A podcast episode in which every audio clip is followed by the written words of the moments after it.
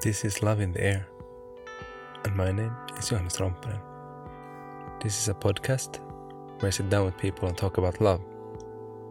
In this episode, I'm meeting with Stefan Sagmeister in his office in, in New York. I heard about his movie, The Happy Film. Actually, I encourage you, if you haven't seen it already, to go and see it. TheHappyFilm.org.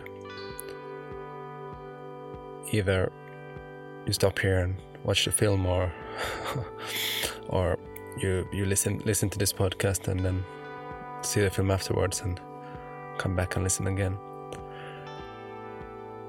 Because most of the talk it's gonna be around topics and kind of questions that came up after seeing the film. So he's in the film he's in search of, of happiness and and love plays a big role in that and and so I thought it could be interesting to meet up with Stefan and and talk about his thoughts on the topic of love. So I, I'm happy happy he said yes and, and this was actually my last last interview in, in the New York series. So I, I was there with my baggage and headed headed to the airport directly after this. But now this is the sixth of, of the ten talks that are gonna be published. Here's the talk. When was the movie recorded actually? We started the film in 2009 Yeah. and it finished it in 2016. So it took seven years to do. It's quite a time. Yes, yeah, it took much, much longer than we had ever thought it would take. Yeah. It was much more expensive than we ever thought it would take, that, that, than we thought. And it was much more work intensive and much more difficult to do than we thought. yes. So you wouldn't ha- would, would you have done it when you if you knew kind of the, the process and of course there there ha- happened a lot of things. I think that if we would have known from the beginning the amount of difficulties that we would have to go through, we probably would have not started it. And it, from that point of view, maybe it's good to be naive. Yeah. You know, and It quite often know- is, yeah. yeah. Uh, because otherwise we would not have done the film. And looking back on it, you know, I'm still glad that we did do it because all sorts of interesting things came out of it, both for my and I should say our, because so many people worked on it, Yeah, yeah, yeah, professional yeah. lives as well as for our personal lives. Yeah. Was it also the exhibition? Did it come out of, of the, Yes. the, the the project, like kind of the process of, of making the movie? Yes, we first basically the uh, the idea really was to make a film, and then on the way while we were making the film, we got you know an offer to do an exhibition, and we said, oh, we don't want to do a regular exhibition, but if we could do one that's about happiness, we'd be interested in. So that really meant that in those seven or eight years, it became uh, almost like a three-legged project.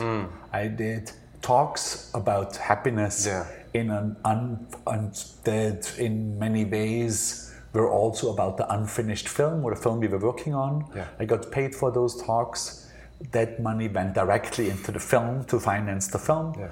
and uh, the uh, we did the exhibition, which was ultimately also instrumental in us finishing the film because the film had so much trouble that without the great feedback that constantly came in from the exhibition, Yeah. I am sure we would have never finished it. Or definitely from my point of view, I can say this as a, basically as a hundred percent. Yeah.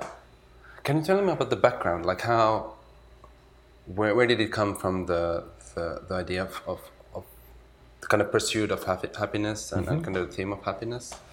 Well, ultimately, I think that I've always been interested in sort of like bigger questions. Why am I doing things? Yeah. Or why don't I stay in bed and watch Netflix? Uh, and when I pursued that question, I mostly wound up with because ultimately I think I'll be happier getting up, going to the studio, working on something, Yeah. than staying in bed watching Netflix. And I think as a second thing is I've always been interested in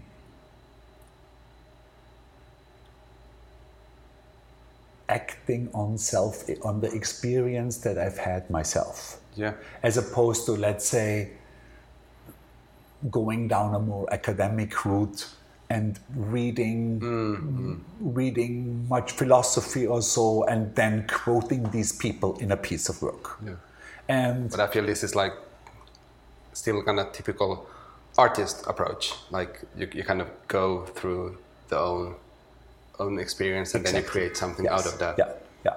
But even in the art world, and specifically in the more academic art world, Yeah, that's there's many true. people Yeah. who basically create work based on theories that somebody else came Yeah, up with. that's true. That's true. And uh, we, at one time in the very beginning, actually, uh, specifically during the research phase, and I talked to many scientists and I read many books. So, at one time, thought, oh, maybe we'll make more that sort of film. You know, where we have a lot of, we interview a lot of scientists, we'll, we'll look at a lot of data and we'll basically say we'll make a film that says this is what this world thinks would make you happier yeah. and uh, there were two things happening in that phase one was that i got scared that i'm not an expert in that world and that whatever i have to say or whatever i would suck out of this field doesn't really have necessarily a lot of believability because why should people listen to what a graphic designer says about this? And number two, when I read the research by many experts, Yeah. I noticed that whenever they talked about their own experience, it became so much more interesting. Even if it didn't make, mm, even if, like, you know, let's say if the same expert also, if the same expert commissioned a study with a thousand people that said that, but he tried it also out himself, mm. and that, sounds, that sounds, said something else. I found the self trial much more impressive and more interesting to read, mm. and I listened to that much more than the thousand people study she commissioned. Yeah, yeah, yeah. And noticing that, I thought, you know, obviously as a designer, you want to make something that's interesting, that people will see. That might be the, the better way to go down. Yeah. And that's when it really changed from a film about happiness in general to a film about my own happiness mm. that solved the problem. I am the world's best expert on my own happiness. Exactly, It solved that problem. And it seemed also a more enticing thing to do. Mm. What I didn't count on was that a film about my own happiness, by definition, would have to become a very personal film, which created its own set of problems. Yeah. And uh, not this being our first film, we already had so many just craft and technical questions Yeah. that putting another Layer. layer of question on top of it, plus making it then a open-ended film because I didn't know what's going to come out of these uh, uh, of these experiments, Experiments, yeah. and my personality is actually much more planning.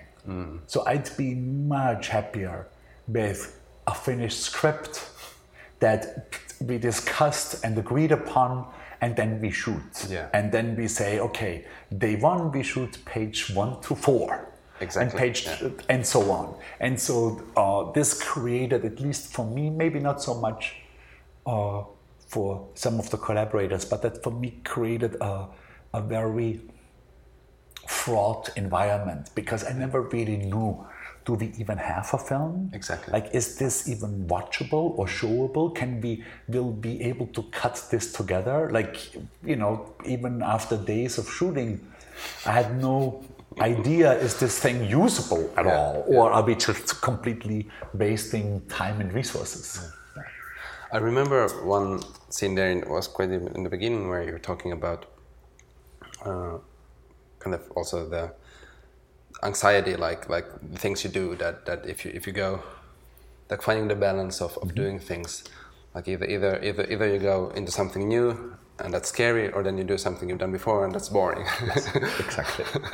So the I would say that from that point of view, the filming was probably a little bit too far in the new and scary part, Yeah. and uh, uh, created uh, long stretches of anxiety. Yeah. You know, also I think that there is a in graphic design, I went to school for it. I, I really learned this from the ground up. So that also means that if you're designing something and you know it's not good, there is, spe- especially with experience, always three or four tricks Exactly, that allow you to get out of a hole. You know, in film, I just basically, you know, specifically in the editing room, like I looked at something and I knew it wasn't good, hmm. but it, it didn't mean that I necess- necess- that I necessarily knew how to change it Exactly. to make it watchable. yeah And maybe one last thing on there, I think it's we all, by definition, are pretty sophisticated when it comes to viewing films hmm. because we've all seen so much.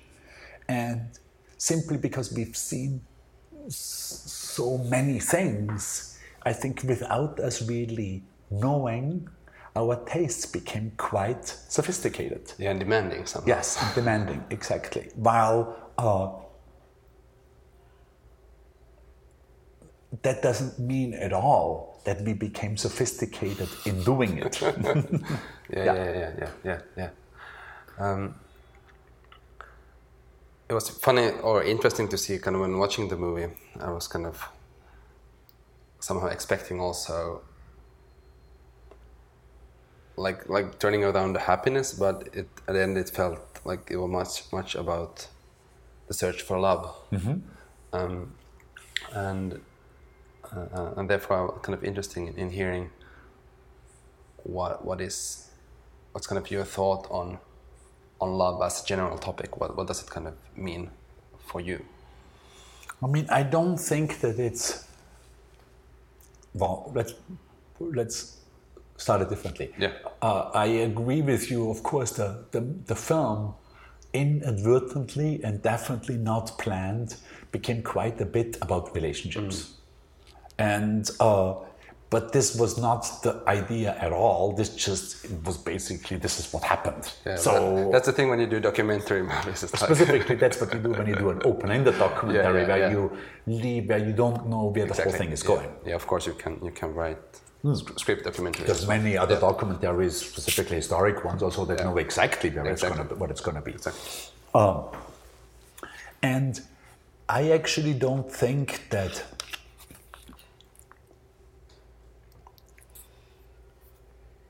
it would be particularly smart for me if i'm look if i'm going um, if my desire is to lead the happiest life that I can, I don't think that saying, okay, let me fall in love, that's going to be the answer to that question. Uh, I ultimately think that actually the conclusion that the film sort of carefully gets to, but that I now, if I would redo the film, would underline three times with three exclamation marks when I in the film sort of like say it much more carefully is that ultimately the best way to increase my own level of well-being would be to look at my relationships and a partner or a love partner would be part of that, but it goes much deeper than that. It goes into friendships, it goes into family, it goes into acquaintances. Yeah. And uh, see how I can behave myself to put those on a good level, those relationships. Mm-hmm. Like how can I how can I behave that my relationships to other people are in a good situation?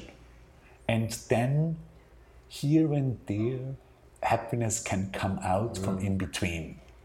And the same would be true for work. I can try to put my work on a level, like engineer, like design my work in some sort of way, mm. where it's, you know, there are, there are certain things that I can do. Like, you know, if I have a, like, if I realize meaning is important to me. Yeah. How can I change my work that it becomes more meaningful? What can I do? And once I arrive at that, where it's on a pretty good level, happinesses can come out from in between. And the same would be true for something that's bigger than myself. Mm. That for many people, for some people, is religion, for some people, spirituality, for other people, it's a big cause, the environment, or whatever, maybe right wing uh, destruction, but like a, sort of like a bigger cause. And I think that if I can both put those three levels, relationships, work, and a bigger cause, onto these levels, I think that's my best. That's uh, that's the best strategy. And of course, love is in some ways part of mm. this, but it's not the center of it. Yeah, and somehow I think By love, if you mean, of course, if you mean love as a, as part of a relationship. Mm. love. Yeah, yeah. This is of course an essential question. Also, what do we mean with love? Exactly. And and what can we mean with love? And and I'm also interested in in kind of conceiving love as as maybe something bigger and, and Yes. energy and, and maybe something that that is existing in in all these three things you Absolutely. you said. Yeah, meaning if you define it or if you look at love as something that you see as more holistic Hmm. about humankind, that you basically just are well disposed towards humanity, then of course all three would be very, very much part in that. Yeah. How do you have a defined like bigger cause? Is it something you that's some you're Well, I think that the things that we're working on right now Yeah. uh, is uh, we're basically doing a, a new big subject, even though I promised myself never to do a big subject again, but we are doing a new big subject. so it's still a, a secret? Uh, no, I can talk about it. It's about beauty, and we are not making a film, Yeah. But we will make an exhibition and Okay. a good number of other materials about it. Yeah. So, like the, the the trajectory in a sentence or two is that we feel both Jessica and I. It's a project we're doing together. Yeah. It's uh, both Jessica and I feel that during the 20th century, beauty was kind of pushed towards the side in favor of function. Like you know, with modernism and Exactly, the yeah. Bauhaus and many many other uh, historic realities, functionality became somehow much more important. And beauty, in many ways, also by the avant garde, but also in the art world and design, is sort of like came to be seen as something unimportant, sort of like maybe even either kitschy or conservative Yeah, or yeah. sort of like 19th century old time. In the worst way maybe even fascist because you know like in all sorts of ways like just basically undesirable. And we think that's a mistake. Like we think that uh, specifically also if you look at it from a historic point of view that literally since the dawn of civilization and even before the dawn of civilization there is very very strong evidence that humanity took beauty very seriously and worked very hard to create beautiful environments and did well in them and you know i don't even have to go to the Renaissance also, Yeah, but I mean, yeah. even like in the Stone Age times, there is evidence that that is the case. So we want to make an exhibition that basically points this out that uh, the the neglect of beauty, specifically of human-made beauty that surrounds us, that Yeah. we live in, uh, is um, is a mistake, and that, it should be brought back. That's really interesting. I haven't reflected about that, but but now when you talk about it, I, I notice how how I kind of I feel I I appreciate beauty, but at the same time I, there is this a bit of, bit of loathing, mm-hmm. like like that that that in a way that still kind of practicalities must come first. Yes, yes. and, and, and, and I haven't never kind of thought about that in this kind of mm-hmm. value-based system. Mm-hmm. and, and that's, it's, it's in, yeah, and it's, it's kind of always these kind of situations where you, you kind of, you twist your mind and you, you, you, you get a new angle. It's, it's, Yeah. it's, it's fascinating. Yeah, and basically, so in the very best sense, like like all projects that we've ever worked on, Yeah. uh, you have times in the project when the, when it's easy and you're like completely into it, and then there are times in the project where it's really difficult and you really have to jump through hoops. And of course, we have already had a couple of difficult proj- difficult times with the beauty project, and it's somehow pleasing that when the difficulties come, that when you think back, why did I actually even start this project? It's sort of like grounded in a proper place, as in, like I find because I think it's actually what I should be doing. Like it's a it's a subject that I think is positive, that is uh, that is that is interesting, that we have a different point of view, and that uh, it can be helpful. And ultimately, I think whatever we do that can be either helpful or or uh, delightful to other people is worthwhile to do. And that's true for you if you do a blog, Exactly, and it's true yeah. for us as a designer, or it's true for somebody who sweeps the street, or somebody who is the mayor of New York City. Yeah. Going back to the the, the thoughts that, that came out of the movie, uh, it made, you made it really kind of showed also how. Um, well, two questions. One is like the decision of, of, of making it personal and really kind of opening yourself up, and, and there was also the thought that okay, that's, is this that you got somebody got criticized, mm-hmm. your your girlfriend criticized you from from being too open, mm-hmm. and and is it something that kind of the openness is it something i think it's still something maybe in your persona? Something that you ha- you've been having with you for a long time of, of kind of as you said using yourself as material. Mm-hmm. And and or do you think it it somehow became even more visible in the process of of the documentary movie I mean, I think both. It's one is that I- I think pretty early on. No, a couple of, I'm not sure how far I should go back, Yeah, yeah, but yeah. ultimately, like, you know, I grew up in Austria, I went to art school in Austria, and Austria, you could argue, was sort of the cradle of modernism. Yeah. Like, you know, with, with uh, Loos and it who was a big influence on the Bauhaus and stuff. So it kind of started there. So when I went to art school, of course, modernism was a huge deal since it in many ways came from there. Uh, I was very much from the beginning somewhat suspicious of it because it had this objectivity and it basically at that point of course it was also had already been around for 80 years so there was a conservatism around that that I have very strong notice and, and noticed and it became basically this de facto style on how to communicate. Yeah. you know definitely in corporate communications I mean it's all according to the Bauhaus grid and so on like you know. And uh, so for a long time I had felt that there must be something more personal, more human, more direct that would also work better in communication. And then I had a little bit of a, a pivotal moment uh, at the school where I teach, at the School of Visual Arts, where uh, an, a speaker had come in to speak to my students, um, an old gay man, a British man called Quentin Crisp.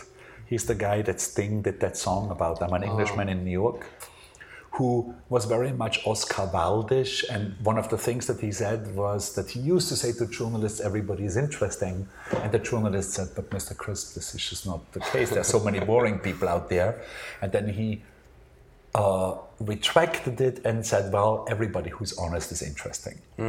And that sort of like hit me like a little lightning bolt. Yeah. Because I just felt that, wow, so in communication, in design, if I'm honest, it will be interesting. Mm-hmm. And ultimately, I felt that being honest isn't so difficult.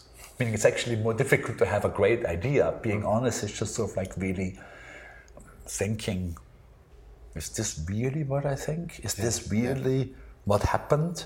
Or put, do I put that out there to look good or to have another motive? But is, and I'm not sure if I'm already really always there No, at of the of absolutely not. end of it. But I think that's a really a good. try. Yeah, and, and there's the intention, and, and, Yeah. and I notice, and that's something I think a lot about. I'm a photographer, Mm-hmm. so that's something I I think about a lot in my work as well. Like I think that's, and and it's int- and it's nice to see also hear the feedback from, let's say when when you come from an honest place and you kind of bring yourself to the table, how and you kind of open yourself up, Yeah. it kind of also gives people around you the security to also open up, Yes. and it's Yeah. kind of it's kind of invitation. Yes. and uh, there's something really beautiful Yeah. about that, and and somehow magical, Yeah. uh, and and and but there is there has to be I don't know courage, but as you said, it it's something. It's much easier to do that than to try to fake it. Yes. yeah. yeah, and it's uh, and we, I don't know, we saw the results of it. Like the time when this meeting with Mr. Crisp was was a long time ago, Yeah. but I remember it was during the time when we did. When we were working on Made You Look, our first book, so it's a long time ago. We're talking the year 2000, I think.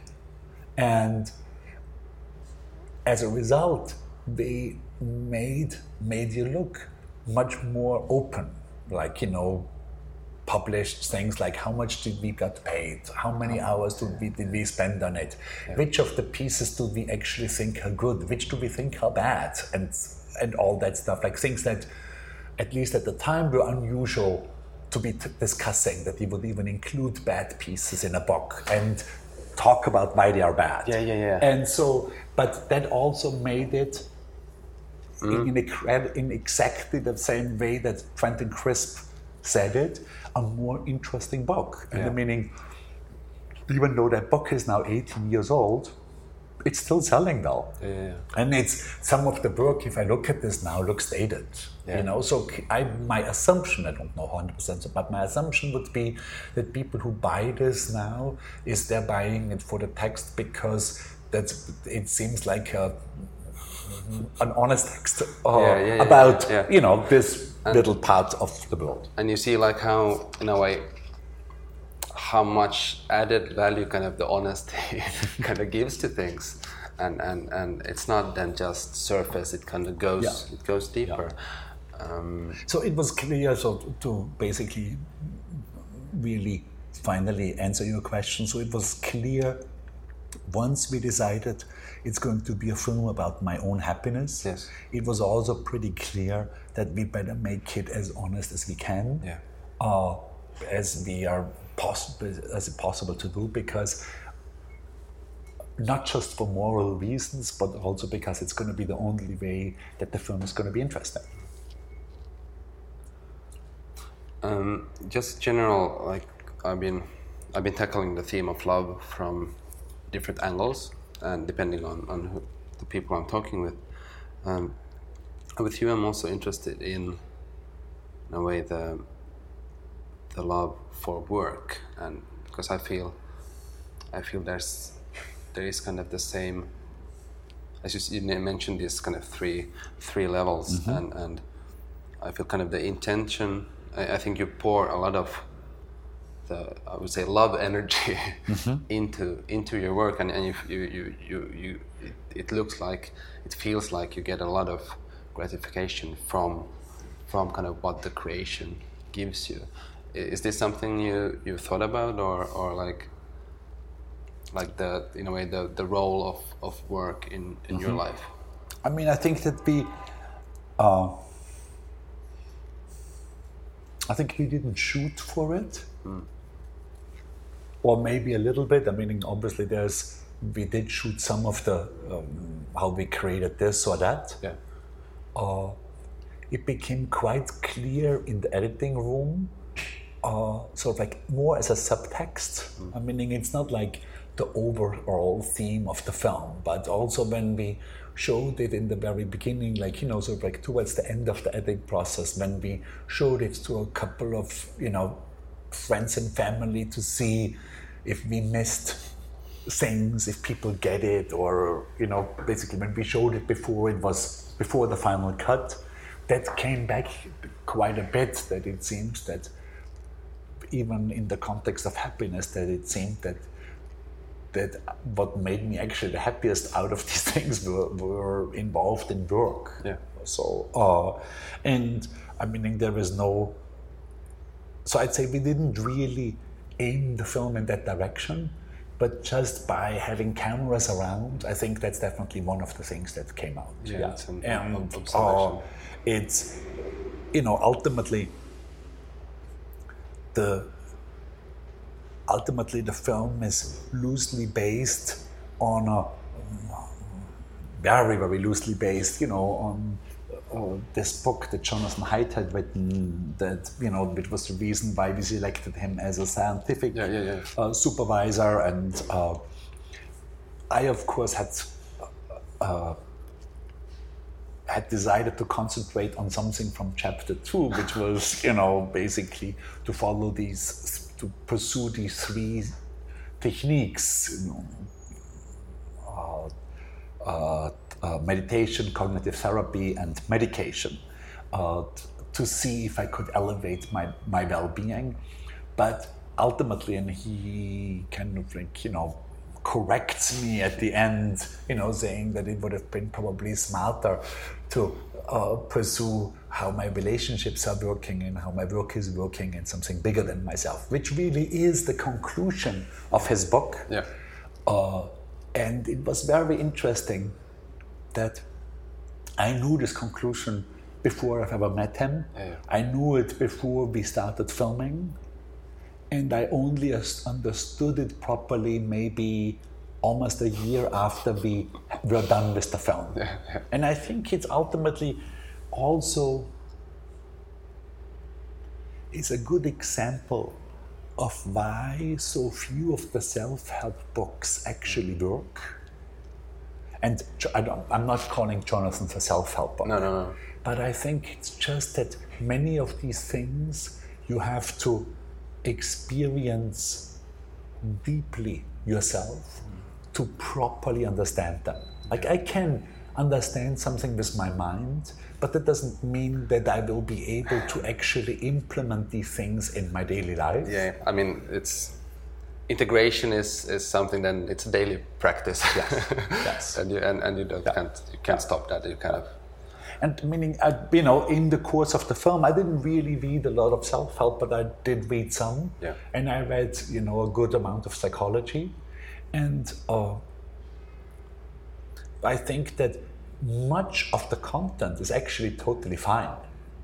It's just that a book doesn't deliver you enough of a involvement for many people to definitely for me to actually properly implement this Exactly. and if i compare what the cognitive therapy told me there was a lot of overlapping content to something that i could have read in a book but already having a coach there exactly. made it much much easy much much better. Meaning it's the that's a direct comparison to chances that you're gonna get fit mm-hmm. if you hire a fitness coach twice a week and you're gonna go to the gym are just higher than if you buy a book at Barnes and Nobles uh, about how to get fit. Yes, Yeah. most certainly. How is it? Some of the kind of let's say meditation. Is it something you just you, you still have in your life, or is it? I actually don't, but I could easily see going back to all three. Yeah. Uh, I found that ultimately all three worked to some extent. N- None of them would radically change my life around. Yeah. And I think that there is something it, something disingenuous about all three segments that sometimes have claims that they just can't deliver on. And I think it's ultimately very disappointing to people because they feel, they want to have a quick fix then? well, of course, everybody wants to have a quick fix, including me, but they feel if they don't get that life around changing results, that they somehow even fucked that up because other people did or so. And it's, uh, you know, they wound up being worse off than they were when they- when they went in. Like I found that all three of them work. Uh, the cognitive therapy, the, the meditation part, I have not been back, but I could easily see going back to it. Uh, the I've actually just had a discussion yesterday night with a friend of possibly going back into cognitive therapy, and, uh, in, I very much like uh, uh, like it because it seems a, def- a defined time frame. Like you know, I could think, I could see, okay, let's have another ten session Exactly. about this. Yeah. It's not this endless Freudian therapy where after ten years you're not quite sure if you're better off or not. yeah, yeah, Like yeah. some of my Yeah. acquaintances have reported back. Yeah, yeah. I mean, therapy also it's, it's such a huge field in, Yeah. in, in, in kind of how, how yeah. Um, I'm gonna throw the ball um, to you with just the topic of of love. I mean, if if you hear it, what what is it that kind of what do you think of? Well, I mean, I think by by and large, I think my first connotation or my first connection with love would definitely be one that's that's uh, that's a love relationship. So, since I'm a since I'm a heterosexual man, I would think of it as a relationship between a man and a woman. And I have to say, from a pure in the moment happiness point of view, I was never happier than falling freshly in love. Like, uh, but of course, I'm also extremely aware that this situation is not a long-term sustainable situation. Yeah. Like, and I was, uh, before I did any research, I thought it was a particular quirk to me that this sort of like you know does this this amount of passion does go down and sort of like becomes more normal and uh, that this was kind of like almost my fault and was surprised to see that when I read a, when I started to read psychology that there is a whole bunch of research on that and that there's very good research that basically says that this curve will come down and has to come down and it's completely natural and measurable with endorphins coming down because it would actually be unhealthy to be passionate in love for years because those levels uh, uh, of of these particular chemicals would actually be unhealthy to have in the body. Not something that's very popular to say in a first date. No, no, Yeah. of course not. There was the struggle of, of of kind of finding and kind of settling down and being being comfortable with being in a boring in quotation marks relationship.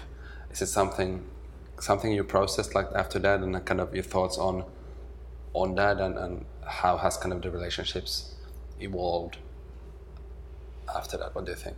I mean, I think that's definitely something that I'm much more aware of. Yeah. Oh, so I'm not in a long-term relationship right now, so I can't grandiosely claim I've learned this, I settled down, I'm now like you know. Yeah. Uh, but it's, I would say it's something that is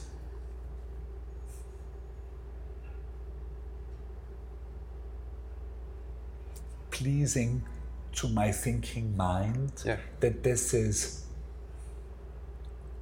this is where my expectations should be, and in a very good, in a very in the very best case scenario, this would this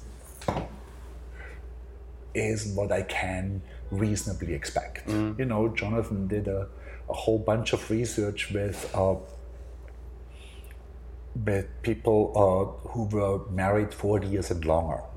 And what he found there was basically companionate love with a little bit of passion uh, put in. But it was not that crazy Yeah, yeah, yeah. falling into love uh, that's just continued for decades. Yeah, uh, uh, especially the movie, there, there seemed to be some kind of revelations, which, which was as a viewer was nice to kind of see that. Especially like the, the I like the scenes when you you're in the therapy and, and and like like actually um I'm okay. I don't I don't I, I wouldn't really need to be here, but because but this is my project, so I'll be here. And and interesting to see like then then suddenly there comes kind of layers and there some, comes some understandings of ah okay and this is kind of reflecting on on the way I act on on, on, on relationships and it's interesting that like that and also like that kind of in any age you're able to in a way learn and, and, and kind of learn new things about yourself.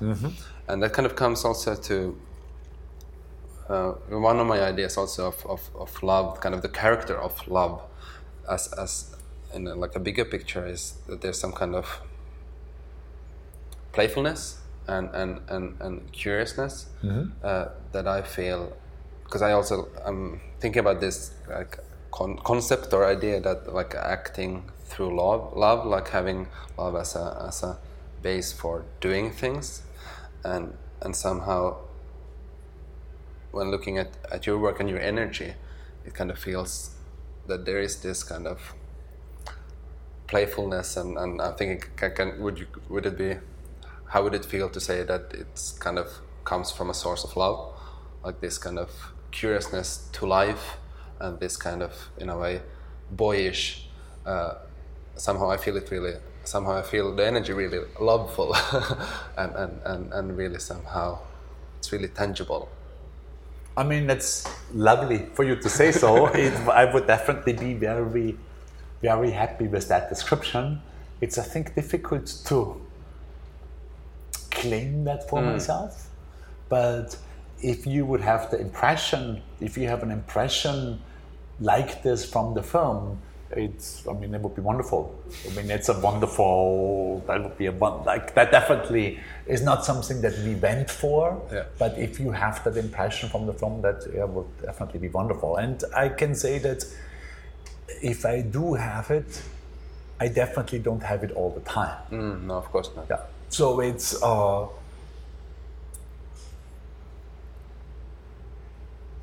it's yeah. In in times when things work, mm, I can see me being in that space. Yeah. And then there's other times when things don't work that well. yeah yeah yeah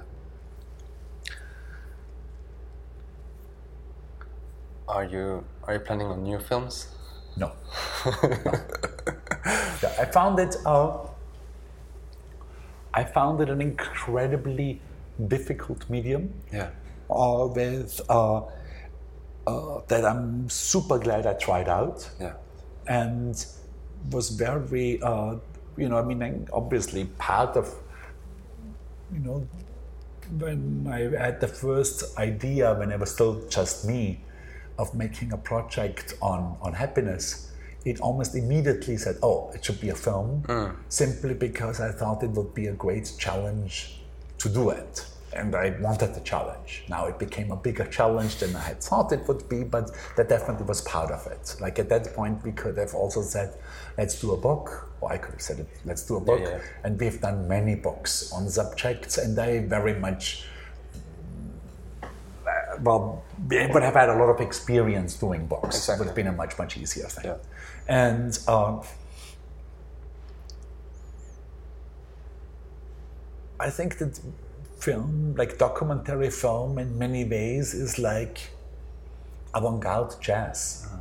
you know, where you have probably tens of thousands of people worldwide in it that are and that are good at it, or definitely many thousands. Yeah. And but there literally is like a handful, maybe a dozen, who is actually able to make a living from it. Yes. Yes. And so I find these, you know, everybody else who is in it either like basically supports themselves with teaching or with advertising or with something that's outside of that immediate field and outside of their immediate interest, which makes it sort of an unhealthy profession Yeah. in many ways. Yeah. Uh, yeah. Yeah. Yeah.